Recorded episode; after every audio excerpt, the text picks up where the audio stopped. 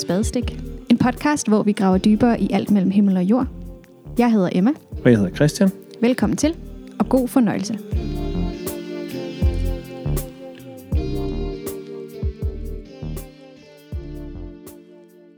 Jamen, velkommen til. Velkommen til dig, Lasse Åbom. Tak for det.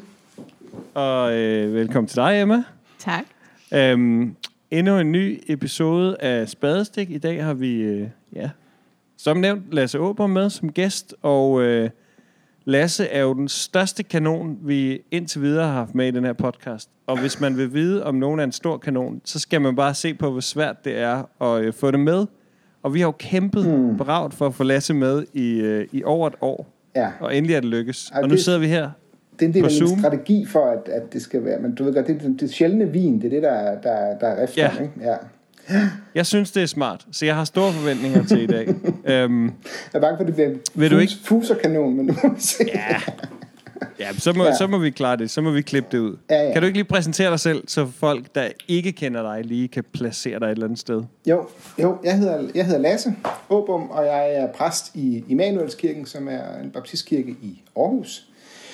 Og så har jeg læst teologi, først på Salt, og sidenhen i Aarhus på Universitetet og i København. Så jeg har været sådan lidt, øh, lidt rundt omkring, og øh, bevæget mig i forskellige genrer. Og så har jeg øh, arbejdet en del i sådan et fælles teologisk projekt, vi har haft, der hed Et Skridt, sammen med øh, to, af jeres, øh, to af jeres tidligere gæster, Allan Nielsen og øh, Ulundegård, mm. som har været sådan, vi er medkompaner på at, at prøve at tænke noget teologi sammen, øh, og samarbejde med vores menigheder, og lave forskellige bogprojekter og sådan noget. Så det er sådan mit, øh, min forhistorie. Mm. Og Et Skridt er jo sådan... Øh, tidligere var jo faktisk med til at... Øh, starte den her podcast op, og vi har haft rimelig meget gavn af, øh, af jer, og sådan få noget sparring, og øh, ja. Ja, I gør det, som vi, vi, vi har snakket om i ti år, vi vil lave en, en podcast. Vi har bare aldrig fundet ud af at gøre det, så det er godt. Det er rigtig godt, ja, det er godt nok. Vi har lavet en, I kan være med i. Ja. Og hvad skal vi i dag, Emma? Hvad skal vi snakke om? Jamen, vi skal jo snakke om noget så vildt som korset, mm. og det må man jo sige er noget af det mest centrale for kristendommen. Men måske også noget af det helt komplicerede mm. og helt enkle samtidig. Og det, det henviser jo selvfølgelig til den helt store begivenhed i Nye Testamente, hvor Jesus dør på korset. Men i dag er korset jo mange steder. Det er jo, udover det selvfølgelig er udsmykning i kirker og noget, vi går rundt med om halsen i halskæder, eller har som tatoveringer, så er det også blevet et symbol på død, og det er samtidig også noget, et tegn, vi kan slå korsets tegn. Så på en eller anden måde, så fra at den være den her begivenhed, så er det jo gået til at være alt muligt. Mm. Og det er noget af det, vi skal dykke endnu mere ned i i dag, og prøve at snakke os lidt rundt omkring. Ja, og, øh, og, og jeg er jo sådan, øh, jeg er jo sådan en, som ikke lige er, jeg er ikke vokset op med med korset som sådan. Jeg voksede op i en familie, hvor der var masser af tro og sådan, men det var ikke så øh, specifikt eller særligt kristen tro, øh, sådan udelukkende. Men derfor kunne det være sjovt at starte med at høre jer, hvor I kommer fra med korset. Fordi der er altid et eller andet med, at vi har nogle forforståelser. Nogle ting, mm. som... som øh, ja, ofte nogle ting, som bliver givet, både enten af tilværelsen, eller af nogle mennesker, som påvirker os, og øh, I er jo sådan vokset op med en kirkelig kristen påvirkning. Så hvis vi nu starter med dig, Emma, hvad, mm-hmm. hvad, hvad lærte du om korset? Øh, da du var barn, men ja. da, du var sådan, da du var yngre, og øh, ligesom begyndte at forstå verden og troen. Ja, jamen, jeg tror egentlig, det helt centrale har jo været, at Jesus døde for dig og mig på korset. Og det er jo sådan en, det lyder jo meget fint og enkelt. Mm. Jeg ved ikke helt, om jeg nogensinde sådan, altså som yngre, rigtig sådan forsøgte at sætte mig mere ind i, hvad det sådan mere praktisk, teoretisk betyder. Mm. Men at det var en kærlighedsgerning, som på en eller anden måde skulle, skulle fjerne menneskets synd, sådan for, så vi kunne være sammen med Gud. Mm. Og det, har nok, det er sådan, nok sådan den helt korte sammenfatning af, hvad jeg har sådan fået støvet op i min barndom og mine teenageår. Så på grund af vores synd, så kunne Gud ikke være sammen med os. Nu prøver jeg bare at spille dumt, ikke? Jeg har hørt de sætninger før. Men det er, meget, det er bare meget ja. sjovt lige at få sådan helt... Ja, øh, det har altså, nok været det. Og så, så kom Jesus og døde på korset. Mm. Og så... Og så kan vi være sammen. Hvorfor hjalp det? Alt er det? Godt.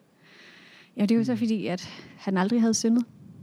Og hvordan, hvorfor hjælper det? Ja, det er jo så det. Det er jo, så har det... Så, så var det på en eller anden måde så en... lidt halvuretfærdig straf, som så kunne, kunne komme alle andre til gode. Mm.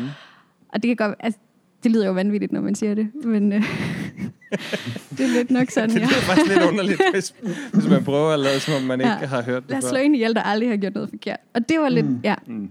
Men at det også var frivilligt. Altså det var, ja. ja. At øh, der var selvfølgelig noget frygt og Gethsemane have, hvor Jesus, han er meget bange, men han mm. gør det alligevel, fordi han elsker os. Jeg tror alligevel, at hele det der med, at det er fordi, han elsker os, ja. har været noget af det vigtige. Ja, ja. ja. Spændende. Så det her, men Lasse, det, hvor kommer du fra? Nå, du må ja, gerne... Ja, undskyld, nu er jeg ved at, jeg er ved at pille dine, dine udsagn, Emma, allerede fra hinanden. Nej, det, nej, det kan godt være, at vi skulle starte ja, ja. med, hvor jeg kommer fra selv. Altså, min egen baggrund, jeg selv voksede op i Metodistkirken, øh, og, og det er nok sådan en... en, en det er jo sådan en kirke, der måske er mest kendt for at lægge vægt på Guds, Guds nåde, øh, og sådan... Og, og, og, og sådan meget klart tale Guds kærlighed. Så når jeg sådan tænker helt tilbage sådan som en barneår, så tror jeg bare, det var sådan en, jamen, jamen Gud elsker os, og det, det korset, det, det, det er fordi Gud elsker os. Øh, uden at det sådan var udfoldet i nogen teologi. Mm. Efterhånden, som jeg kom op i teenageårene, så, så, så begyndte jeg måske at, at, at interessere mig for, hvad det så var for noget. Hvad, hvad betød den der teologi egentlig? Og så, så, så stødte jeg nok ind i den der mere, sådan, måske mere klassiske evangelikale tradition, hvor det netop bliver den der tale om, jamen Jesus bar vores synder på korset, han fik den straf, vi skulle have haft, øh, øh, sådan som, som, som udgangspunkt. Øh, og den, den abonnerede jeg egentlig ret godt på, øh, fordi det, det, gav, det, det gav mening på en eller anden måde, øh, synes jeg. Det var klart, og, og det var retfærdigt, at øh, eller, nej, det var jo ikke retfærdigt, men, men det, det passede ind i den, min måde at se verden på, at hvis der er nogen, der har gjort noget forkert, jamen, så skal det på en eller anden måde gøres godt igen, og det er så Gud, der i sin kærlighed gør det godt igen. Ikke? Mm. Øh, jeg har så sådan to, jeg kan huske grundbilleder fra, fra, fra sådan teenage-lejre og sådan noget. Der er det der klassiske billede af, at vi står på den ene side af en stor slugt, og så er slugten det er synden, og så er Gud på den anden side, og så kommer Jesus som, som korset, der, der, bliver, der, der danner broen imellem, den der adskillelse mellem os og Gud, ikke? Mm. Øh, fordi Gud kan ikke være i nærheden af synd, så derfor så er Kristus nødt til at gå i vejen, gå imellem os, os og Gud, ikke? Mm.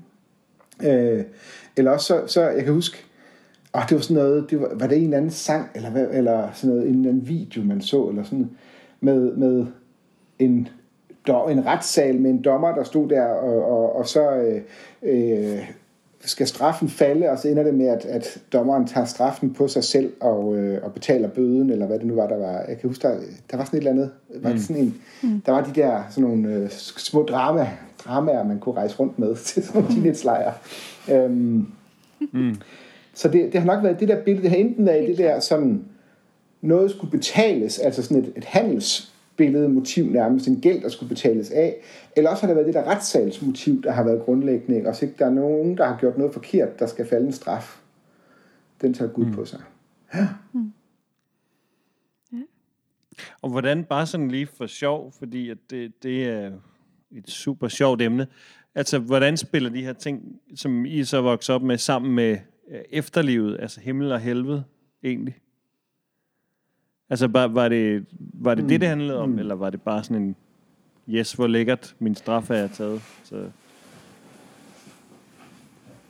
Ja, det var jo, jeg tror, hvis jeg skal karikere det, sådan, øh, så er det om, Gud er, Gud er vred. Nogen skal straffes. Du kan vælge, om Jesus skal straffes for dig, eller om du vil straffes i helvede for evigt. Mm. Ikke?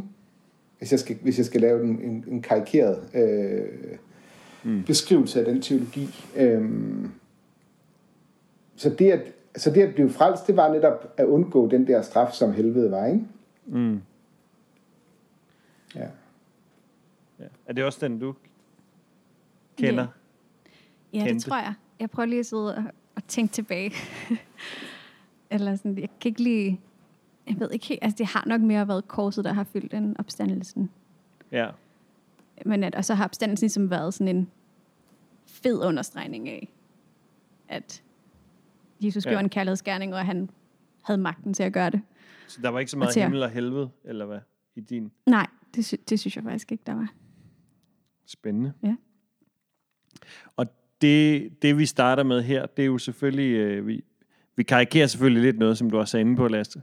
Men mm.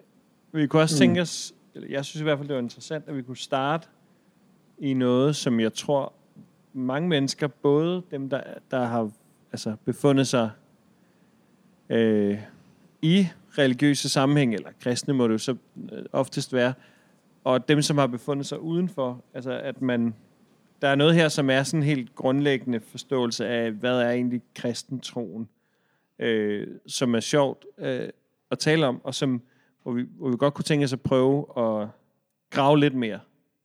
Mm. Øh, og for at grave lidt mere, så øh, skal man jo altid tilbage.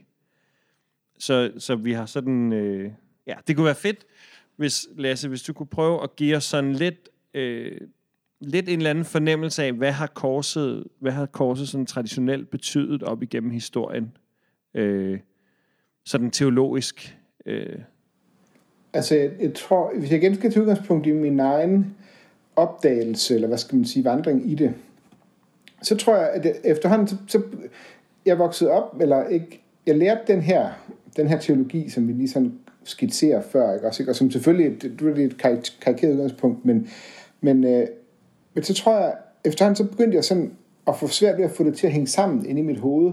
Altså, hvordan kan det hænge sammen med, med den Gud, jeg tror på? Er, er det sådan, hvis, hvis, hvis Gud siger, at vi skal tilgive, men Gud selv kræver en betaling for, at Gud vil tilgive, hvordan hænger det så sammen? Der, der var nogle spørgsmål, der begyndte sådan at, at, at, at være i, mi, i mit eget hoved, og, og så her, man kan sige, for mig hang det så sammen, at jeg også begyndte at læse teologi, og begyndte at læse, og så opdagede jeg jo netop det der med, at jamen, hov, hele den her forståelse af korset, det er, jo, det er jo en lang samtale, som de kristne har haft lige siden, ja i virkeligheden, i virkeligheden lige siden, øh, hvad hedder det, dagen efter påskedag, Emmausvandrerne, der, der går afsted der og snakker om, hvad skulle det her betyde, ikke? Altså, det, det er sådan set, korset er sådan et, et stort traume i, i, i, i den kristne fortælling, som vi stadigvæk prøver at få, på at få til at give mening. Og, og, og det har vi arbejdet med, ja, ja, lige siden der, der har været forskellige, efterhånden udkrystalliserer sig nogle forskellige, hvad skal man sige, teorier eller måder, forklaringsmodeller, måder at begynde at forstå det på, øh, nogle, nogle forskellige billeder, kunne man næsten også sige på, hvad korset er for en størrelse. Øhm, og der tror jeg nok, altså min, min forståelse af al teologi, sådan set, er jo, at, at det sådan set er, er, er, er billeder. Vi, vi prøver på at sætte ord på det, som i virkeligheden er, er uden for ord. Vi prøver på at tale om, tale om det, som er... er mm. mere end ord kan beskrive, ikke? Så al teologi er, er, er billedsprog i en eller anden forstand. Øh, alle de ord, vi bruger om Gud, er i en eller anden forstand jo tilnærmelser hen imod noget, som, som ikke kan indholdes og rummes i ord alene. Mm. Øhm, og det, så det gælder også for vores korsteologi. Øh, så, så, så det der med at få åbnet det op og se, wow, det kan også betyde mere end, øh, end bare den her ene forståelse, som vi så har prøvet at præsentere. Øh, og at forståelsen af Gud, som ligger bagved, den kan også folde sig ud, fordi det har rigtig meget at sige. Den teologi, vi har, den kommer til at påvirke den måde, vi ser på vores verden på, og øh, kommer også til at påvirke, hvordan vi forstår Gud i det hele taget. Og øh, jeg tror, det er N G Wright, en engelsk øh, teolog og biskop, tidligere biskop, der siger, at jamen, du bliver ligesom det, du tilbeder. Så hvis vores billede af Gud er på en bestemt måde, så, så bliver vores etik også der, udledt deraf, og så bliver vores måde at, mm. at være i verden på os udledt der, ikke? Så det spørgsmål, hvordan hænger vores teologi sammen med vores gudsforståelse, tror jeg bliver enormt vigtigt. Men, men så vi snakkede historisk på det, så, så sådan helt, hvis man skal prøve at lave sådan nogle lange rids i, i, i, i kristendommens historie, så, så, så, så er der sådan tre grundlæggende billeder af korset, som, som, øh, som træder frem. Jeg støtter mig lidt op af, af, en, af en anden engelsk ærkebiskop og teolog, der hedder Rowan Williams. Uh, han har lavet en, en rigtig god uh, bog, som faktisk er oversat til dansk, der hedder Gud med os, hvor han lige sådan opridser øh, korsteologien sådan set. Og han bruger de tre ord og siger, jamen enten kan vi kan forstå korset som en, et, et tegn, et tegn på noget, vi kan forstå korset som et offer, eller vi kan forstå korset som en sejr. Og det er sådan de tre grundlæggende forståelser, der har været igennem kirkens historie, gennem den her fortsatte samtale, vi har haft. Et tegn på den måde, at det er et tegn på Guds kærlighed. Øh, det er den ene måde at forstå det på at sige, at korset er, er øh, et tegn, der viser os, hvor langt Gud er villig til at gå for at betale kærlighedens pris. Øh, at det er noget, der skal inspirere os til vores liv. Øh, og den, den tanke kan jeg egentlig enormt godt. Den, den, den tiltaler mig, altså inspirerer mig, fordi så bliver korset noget andet end en begivenhed en gang, der skete, hvor noget blev betalt en gang. Men så bliver korset mere en, en vej at gå, en tilgang at have til verden, at øh, være villig til at tage det onde på sig, at være villig til at tage øh, rumme den her verdens øh, smerte og ondskab, og igennem at rumme den, så dermed også lægge den død, øh, vise at den har ikke det sidste ord. Øh, det, der sker på korset, er tegnet på, at jamen, Gud råber alt det værste, vi kan gøre ved Gud. Det er det, der, det, det, der sker på korset. Ikke? Vi øh, håner og piner, torturerer og slår og slår ihjel. Og alligevel hænger Gud, øh, Gud selv på korset og siger, tilgiv dem, for de ved ikke, hvad de gør. Der, der, der er en etik udledt der, ikke også? Øh, mm. øhm, at korset er Gud, der betaler kærlighedens pris. Det, kærlighed, det, det hænger sammen. Det kommer, hvis vi elsker, så kommer vi også til at, at lide. Mm. Øh, kærlighed er forbundet med smerte. Øh, på, på, på latin taler man om passio, passio, passion. Og det betyder både, at det, det er at elske helt vildt, men, mm. det, men det betyder også at lide. Øh, passionshistorien, mm. kalder vi Kristi lidelseshistorie. Også, ikke? At, at, at, at de to ting hænger uløseligt forbundet, fordi det at elske, det er at favne alt, hvad det andet, men det andet som det andet væsen, det andet menneske, som måtte kaste imod dig, ikke? Både af det, af det smukkeste og det grimmeste, der findes. Ja. Mm. Øhm, så den der, det, det, det hedder, at vi skal sådan, t- øh, hvad skal man sige, hvis vi skal sådan tale øh, teknisk, så kalder man det den subjektive forsoningslære, altså subjektiv tanke om, at det er noget, der sker i os. Korset skal inspirere os til noget mm. andet. Øh, det, det, det, er sådan, det har været en tradition, og den går øh, ja, primært tilbage til en, en fransk abbed i ottehundredetallet, Pierre Abelard, men, men han trækker også på tråde helt tilbage til, til oldkirken. Øh, øh, Clemens af Rom, en af de første biskopper, der i et brev beskriver netop det her. Første Peters brev taler Peter også om. Kristus har givet jer et eksempel i sin død til efterfølgelse, mm. ikke? Første Peters brev to. Øh, øh, så så der, der, er, der er det der korset som et eksempel. En vej at gå også. Det hænger også sammen med det, Jesus selv siger, ikke? Tag dit kors op og følg mig. Korset som en, et liv, og ikke bare en begivenhed. Så... så øh... Så i den forståelse, så bliver korset øh, ikke så meget øh, en pris, der skal betales, men et, øh, et tegn på en ny måde at være til i verden på, hvis jeg skal prøve sådan at sige det med mine ord. Ja, øh. lige præcis. Korset, det er ikke Gud, der kræver korset, men det er jo faktisk mennesker, der kræver korset i den her, i den her tanke. Ikke? Det er mm. mennesket. Det er jo ikke, det er jo ikke Gud, der slår Jesus ihjel, eller kræver, at Jesus skal dø, men det er mennesket, der gør det. Mennesket, der i sit hovmod og i sin Øh, magtafgangse og alt muligt andet, øh, og i sin øh, frygt, jo i bund og grund, øh, kræver, ligesom vi, vi kommer til at gøre hele tiden, vi kommer hele tiden til at gøre hinanden ondt, såre hinanden, mm. øh, øh, slå hinanden ihjel, også i metaforisk forstand, ikke øh, øh, på grund af vores, vores måde at være på. Mm. Øh. Så det var en. Det var en, ja. Korset som et tegn. One down. Uh, one down. Ja, jeg håber ikke, det bliver for langt, for, langt teoretisk, men det bliver for lige for at vise, at for at åbne, øh, åbne teologien op, ikke, og sige, at man, mm. der er ikke bare én magiterning, der er ikke kun én bestemt, men, men, men, men netop, at det er en lang samtale, der er kørt. Den anden er jo så den her, som man kunne kalde den, det, det her, jeg talte om korset som et offer. der er det ikke mennesket, der, skal, der kræver øh, en betaling. Øh, men der er det Gud, der kræver det. Der, der, er det, der er det Gud, der på en eller anden måde skal, skal, øh, skal kan man sige, tilfredsstilles, eller, eller der, der er en eller anden beef i forhold til Gud i hvert fald, der skal, der skal ordnes.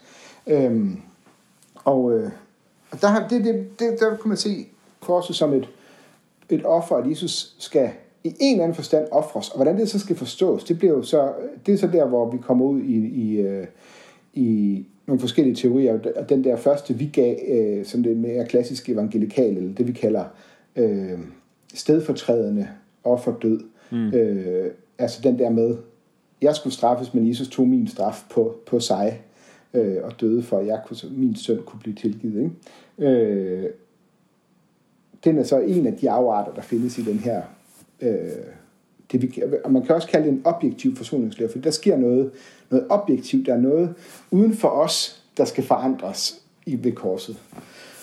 Der har man en tendens til at se korset som en bestemt begivenhed, hvor der, der sker, der er et før og et efter den der dato, hvad den så end har været. Øh, øh, altså simpelthen menneskets stilling i forhold til Gud forandres før korset og efter korset. Så, så frem for at korset er et eksempel, der skal genspilles og genleves hele tiden, så er korset en et event, eller hvad skal man sige, en begivenhed på et bestemt mm. tidspunkt, på et bestemt sted, hvor menneskets relation til Gud forandres i en anden forstand.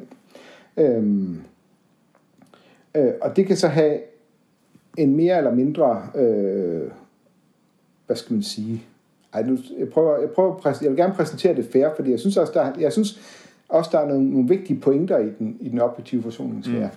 Men, men, men den kan også udarte sig i den der med, når det bliver Gud, der kræver en betaling for at kunne tilgive.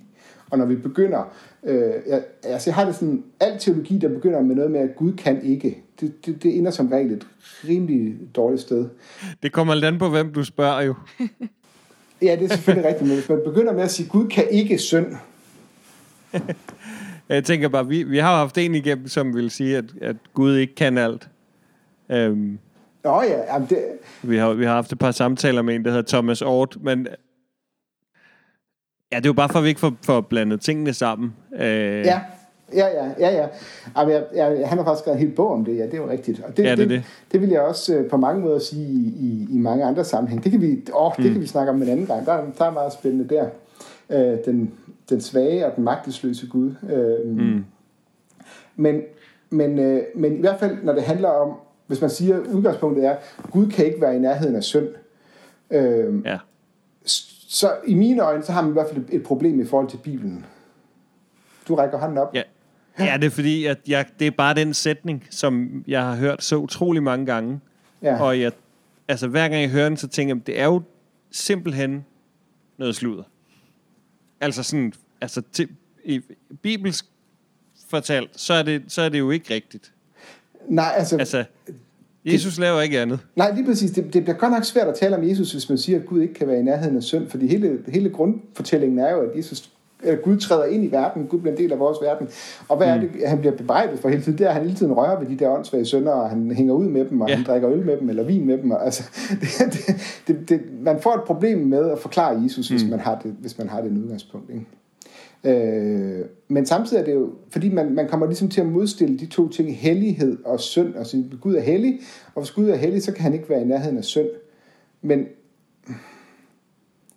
men så har man godt nok givet synden en enorm stor magt, som om at, at synd er i stand til at ødelægge Guds hellighed. Jeg vil jo hellere gerne se det den anden vej rundt og sige, jamen Gud er så hellig, at, at den hellighed den, den, den kan da røre ved synd, den kan da røre ved alt det, der er ødelagt og brudt, og den, den, den kan godt klare det.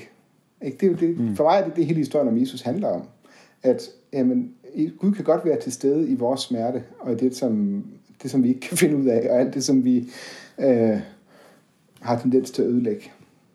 Hvad er det, det, hvad er det han hedder? Spofford, der er sådan en engelsk forfatter, der har lavet sådan en, øh, et forsøg på at for, forklare kristendommen for sekulære mennesker. Han siger sådan, jamen, så kalder han det, vi har the human propensity to fuck things up, altså den, den, den menneskelige evne til altid at ødelægge alting, og det, og det bliver sådan, det er, hans, det er hans beskrivelse af, hvad synd er for en størrelse, og, og, og så siger han, jamen, hvad nu hvis historien om Jesus, hele inkarnationen handler om, at det kan Gud godt være i, Mm. Øhm, det ser sådan ud. Det ser jo mærkeligt nok sådan ud i hvert fald. Ja. Ja. Øhm, og, så, og så bliver der de to, det der øhm, omkring, nu skal jeg lige for at holde systematikken i det, Jesus eller korset som offer. Øhm, det, der, det, der, det, det der andet problem i det kan ofte være, at, at, at det bliver sådan et, at vi, vi hæver os fat i et af de billeder, der bruges i det nye testamente omkring korset, nemlig det her retssalsbillede, øh, og Gud som dommeren, og, og, og, og korset som, som betalingen for synd. Men, men, men, men der bruges jo mange flere forskellige billeder øh, det, øh, på korset i, i det nye testamente. Øh, og, og hvis vi sådan får det der ensidige billede, så bliver Gud kun dommeren, som sidder der med, med hammeren klar til at, at slå ned, eller med, med den sorte notesbog klar til at skrive alle fejlene op, øh, og som kræver en betaling. Øh, og det har måske nogle teologiske årsager til, at vi, vi, vi, vi kommer til at sådan zoome lidt for meget ind på det billede, øh, blandt, mm. øh, blandt flere andre. Øh, øh, hvad hedder det? Ham, som sådan ofte får skylden for den her objektive forsoningslære, og øh, det, han hedder Anselm of Canterbury, en, en engelsk teolog fra tusindtallet, øh, og det er også lidt unfair, fordi han er faktisk ret god. Den gode Anselm, han kan, han kan ikke altid gøre for, hvad han får tilskrevet. Øh, han, han skriver en bog, der hedder Cur Deus Homo, altså hvorfor blev Gud menneske, hvor han så prøver at sige, det, det han egentlig prøver at sige, det er, at jamen, det eneste, der er værdigt til Gud, det er Gud selv. Så derfor må Gud give sig selv til sig selv, fordi så, så hellig og så, så, så vild er Gud. Og, øh, og det, det er jo egentlig en smuk tanke i. Øh, og der er også en smuk tanke i den objektive forsoningslære, det der med, at det er Gud, der handler. At det, det er ikke afhængigt af, det er ikke os, der skal inspireres til at være på en anden måde, men øh, nej, det er Gud, der, der gør noget, fordi Gud er, Gud er subjekt i den her, øh, i den her historie. Ikke? Så det, det er jo egentlig en enorm vigtig øh, tanke. Øh, mm. øh, at det Fordi Gud er, som Gud er, at, at, at vi bliver frelst. Ikke? Øh, det er ikke, fordi vi er, som vi er. Øh, så så øh, det er den anden del, Jesus, øh, eller korset som en offerfortælling.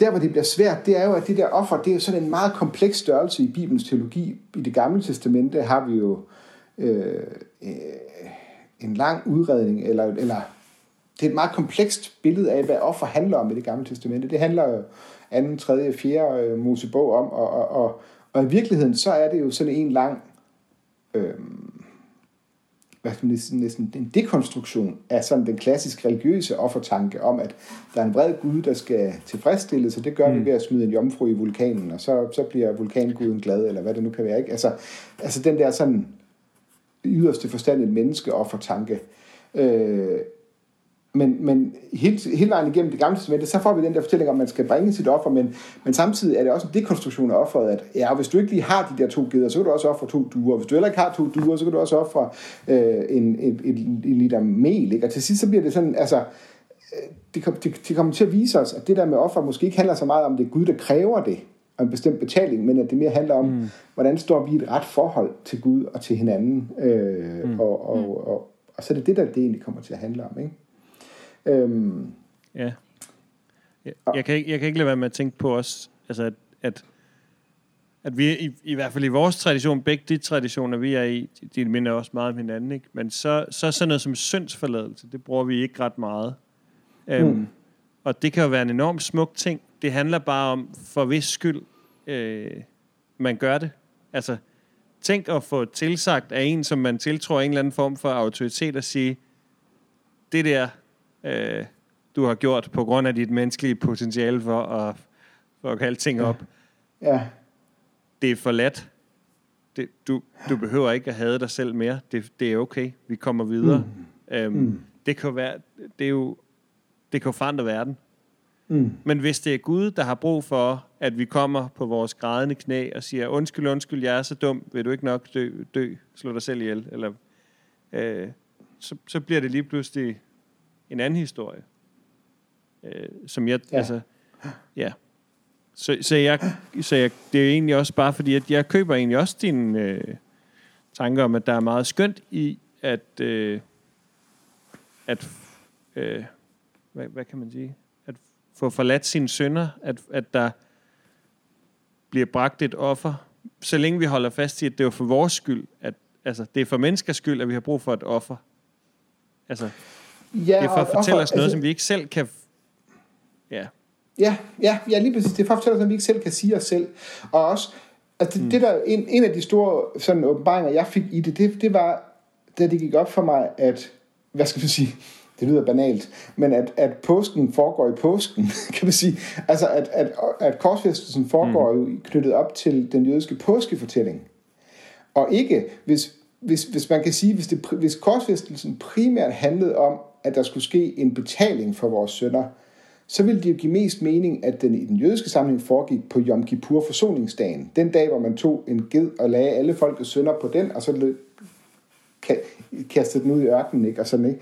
Men, men den foregår på den dag, hvor man fejrer, at Gud befrier sit folk fra alt det, som det er fanget i, mm. altså øh, Egypten, ikke? Øh, det, er jo, det er jo påskefortællingen, at Gud griber ind og befrier sit folk fra det, som binder, og det, som øh, holder os nede, og, og i sidste ende døden, altså øh, og, og, og, øh, og det vil sige, grundbilledet med det blod, der flyder, det, det er jo det er det blod, det er det der øh, lam blod, blod, lammets blod, som, som bliver øh, smurt på dørstolperne for at være et tegn på befrielse.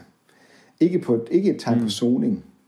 Og det lam, der bliver slagtet til påske, det får Gud jo faktisk ikke noget af. Det, er jo, det bliver jo et lam, som mennesket spiser med hinanden som familie, og de øh, holder fest, og de øh, og fejrer. Øh, men der er jo ikke på den måde sådan et, der er jo ikke et alter involveret der, eller, eller noget, der skal sones på den måde. Men tværtimod, så er det et befrielsestegn. Og det, det tænker jeg, det, det, det åbner lige pludselig mm. den der objektive forsoningslære op til noget, til noget meget smukt. Mm. To nede. To, to nede, ja. Og så er det den sidste, og i virkeligheden er det måske endda den, den ældste. Øh, men det er korset som en sejr. Og der, der kan man på den ene måde se det på...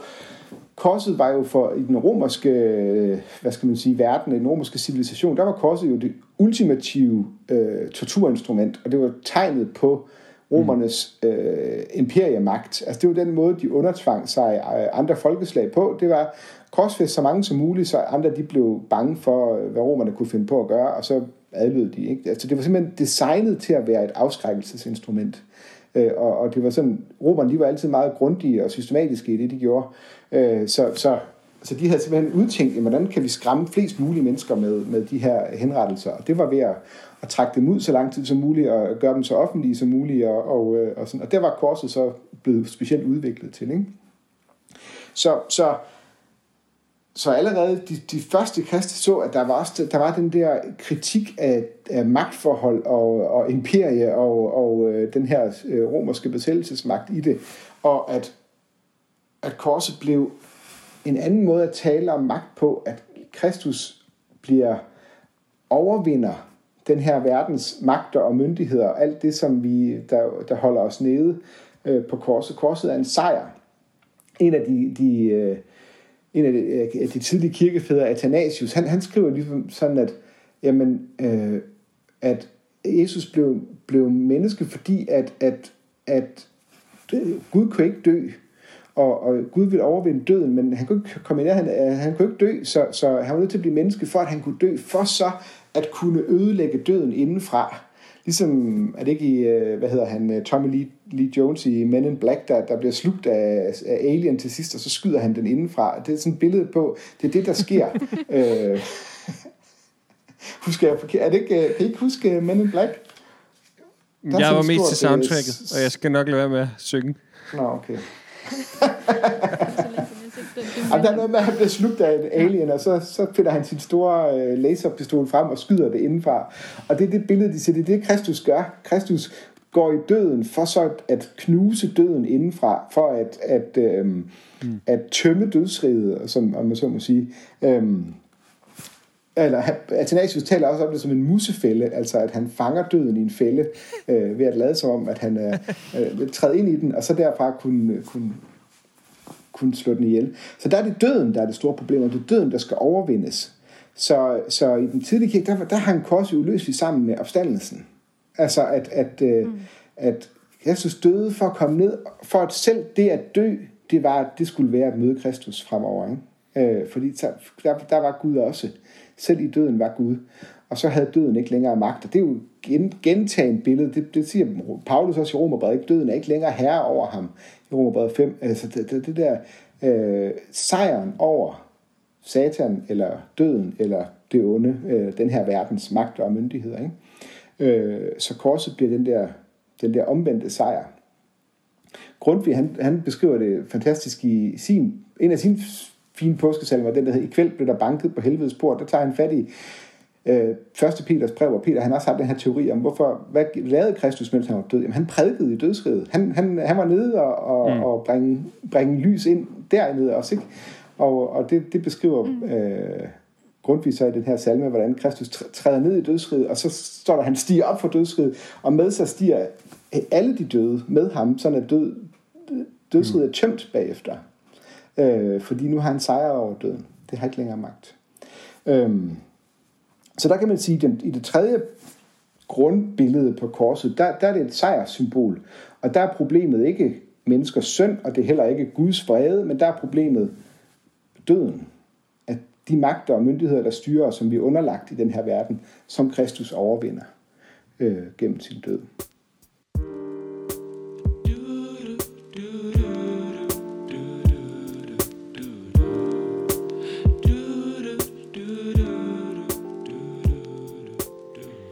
Så det var tre forskellige måder at forstå korset på, med tegnet, med offeret og med sejren.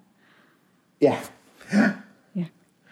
Og det kan jo, jeg tænker, der kan man måske, hvis man ikke lige før har, har tænkt så meget over det, kan man måske godt føle sig lidt, måske forvirret, eller måske også tænke, hvor i alverden placerer jeg mig selv, og hvad jeg tænker, og ja, altså, mm. og der kan jeg tænke, skal man nødvendigvis, altså, være tilhænger af en, eller kan man godt lave sådan en god sammenblanding af dem alle tre?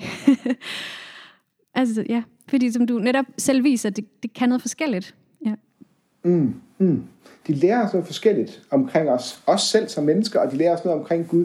Det, det jeg, jeg prøver altid at sige til, til øh, mine folk, og jeg lige vil sige, det er jo ikke mine folk, men altså til folk, jeg snakker med om, om, om det, det er altid at sige, hvad er det, hvad leder det her dig til? Hvad for en gudsbillede ligger bag den teologi, du, du har, og hvad for en etik kommer, fører den til den teologi? Ikke? Øh, fordi det, det hjælper os til at, at mm. få vejet vores teologi, og når du så ser det gudsbillede, der ligger bag din teologi, kan du genkende den Gud i Kristus, ikke? Kan, kan, kan du, er det en, er det en Kristus-lignende Gud, der kommer frem der bagved, ikke? Øh, og der, for eksempel, hvis vi nu har vi, nu har vi præsenteret bredden, så kan vi godt slå lidt tilbage på Anselm igen, og på den her øh, objektive forsoningslære. Noget af det, der kan være problemet i den, er jo for mig, at den Gud, der ligger bagved, det, det går nok en rimelig træls Gud.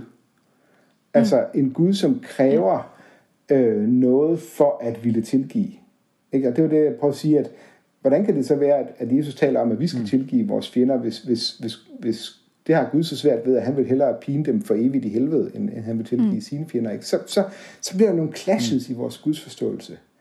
Øh, og og jeg, egentlig, jeg, synes, jeg synes tit, jeg fornemmer det, når, når, når man snakker med folk om, hvad, hvad, hvad der egentlig skete på korset, så bliver folk så lidt uldne i, hvordan de forklarer det, fordi de kan egentlig godt selv mærke den der, der er noget modsætning i det, den måde, vi klassisk beskriver det på. Vi siger, at jamen, Jesus tog vores synder, for at vi kunne blive tilgivet, og, og, og hvorfor var det egentlig nødvendigt? Det, hvad er det? Er, er noget noget, der skal betales? Mm. Øh, fordi så, så, så, så hører det jo op med at være noget i samme øjeblik, der kræves en, en, en, en betaling for, at den kan være gældende. Ikke? Noget må jo netop være, mm. at, at der ikke kræves en betaling. At man siger, ja, jeg ved godt, du er et kvej, og du har tendens til at ødelægge alting, men du hører til alligevel. Det må jo være det, der er noget. Mm. Øh, hvis noget er, ja, jeg ved godt, du er et kvej, men nu skal du se, nu har jeg pint mit barn her i stedet for dig, så, øh, så må du gerne få lov til at være med. Øh, så bliver Gud sådan ja. en kosmisk børnemishandler. Øh, og det har jeg det svært med. Mm. Sadomasochisme, det skal vi, det hører hjemme i soveværelset, ikke i vores teologi. Om man så vil sige. Og det går vi ikke klippe det ud. Det kommer vi helt sikkert ikke til. Jeg, jeg, jeg, kan ikke, altså, jeg kan ikke lade være med at tænke på, på noget af det, som, øh, som for mig... øh, ja, og lad os lige prøve at være seriøs her. Det kan vi ikke. Ja. Men for, for mig så er noget af det, som er allervigtigst, det var at prøve at gøre op med sådan en form for, øh, jeg plejer at kalde det for teknisk teologi. Øh, og jeg tror, jeg har ikke hørt så mange tale om det, så jeg har måske et håb for, at jeg selv har opfundet det. Men, men det er sådan en teknisk teologi, hvor man tager øh, offerbilledet på korset øh, og siger, teknisk set, så var det sådan, at Gud kunne ikke tilgive os, medmindre der var et offer. Øh, så derfor blev han nødt til at sende sin søn. Og, og, altså, sådan meget, det bliver sådan meget teknisk, og sådan meget sådan, sådan nogle regnestykker, vi kan få til at gå op. Hvor, hvor at vi i virkeligheden skal tilbage der, hvor du startede, hvor vi sagde, at vi kan, vi kan ikke blive færdige med at forstå eller beskrive det her. Derfor skal vi blive ved med at prøve. Øh, altså, derfor bliver vi ved med at finde på flere billeder, nye billeder, rigere, større forståelse af, af, hvad det her kan betyde. Og vi ikke går ned sådan i mm. teknikaliteter og siger, jamen altså, A plus B giver C, og så må det jo betyde, og derfor så, og sådan og sådan og sådan, og hvis ikke, så kunne det jo ikke være sådan. Mm. At vi i stedet for, mm. på, på en eller anden måde, kommer, øh, jeg får det lidt op at flyve lidt, på, på en eller anden måde. Det kan godt være, det bliver lidt fluffy, men, men det er måske også lidt fluffy. Altså, at, at det hele ikke bliver så teknisk, og så... Ja, fordi... Så hvis det, det, det, det er et godt ord, teknisk, fordi så betyder det, at der ligesom er... Det er som om, der er nogle naturlov, som selv Gud er underlagt. Mm. Mm. Ikke? Øh, altså, og så, bliver, så, så kan vi jo spørge, er det så en almægtig Gud, hvis Gud også er underlagt nogle, nogle, nogle naturlov om, at for at kunne det, så skal der ske det. Og for, er, er, er evangeliet ikke netop, at... at jamen, på trods af, på trods af, mens vi endnu var syndere, så døde Kristus for os, som Paulus han siger det. Altså, altså, altså, på trods af alle de forskellige naturlove, hvordan vi normalt tænker, at verden hænger sammen, så mødte Gud os der, og, og, og var til stede hos os og med os, og, øh, og, og, og favnede os, ikke? Mm. Øh. Ja. Ja, og det, jeg tænkte, nu siger du også det der med, at nu så møder Gud os der.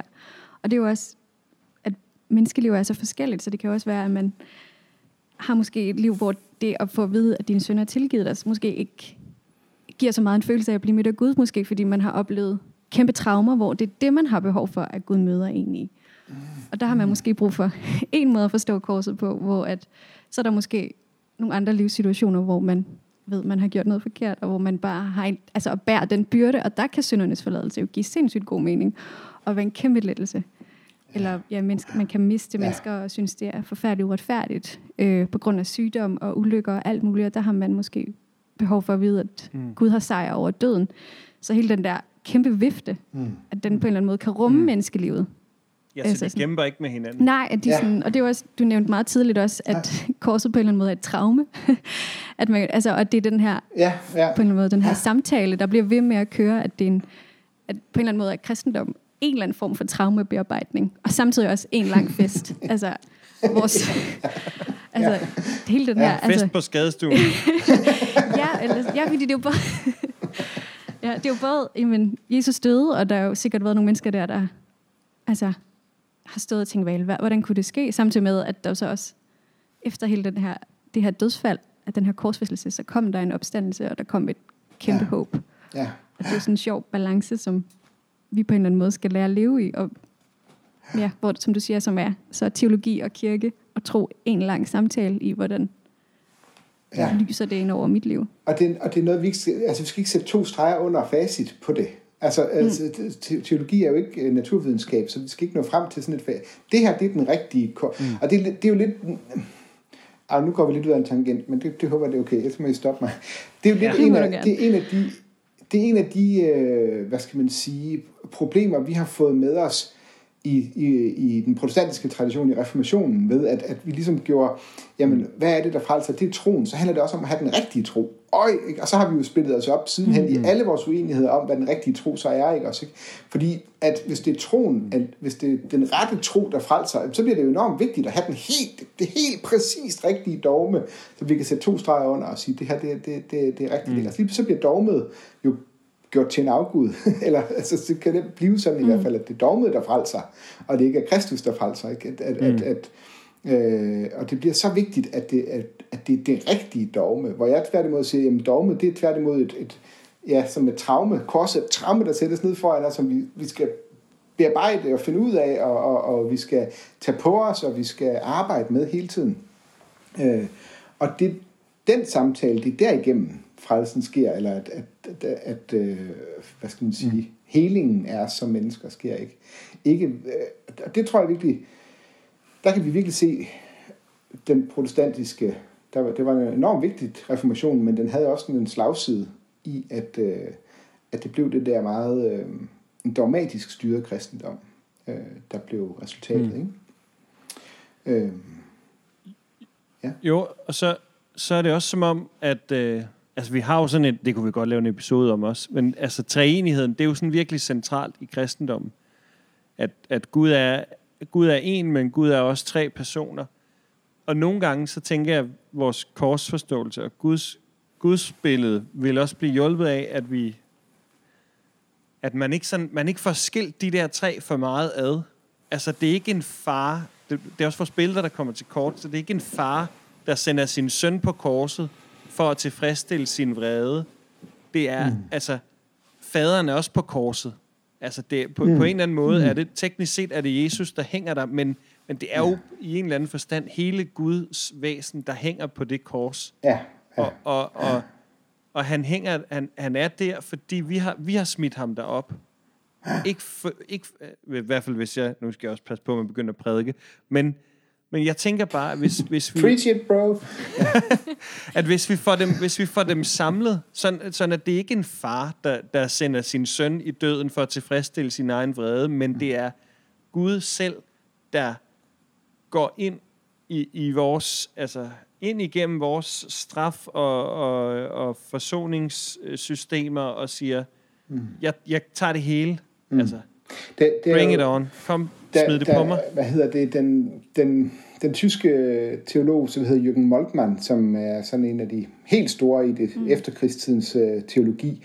Han skriver i, jeg tror det er tooghalvfjerds, der udkommer hans bog, der hedder uh, der gekreuzigte Gott, altså den, den korsfæstede Gud. Og der er det, det er lige præcis hans pointe der i bogen. Han siger, jamen, og også forlængelse af det, du sagde før, Emma, også om, at identif- Gud identificerer sig med vores smerte. Det, det hele Gud, der på korset identificerer sig med vores smerte.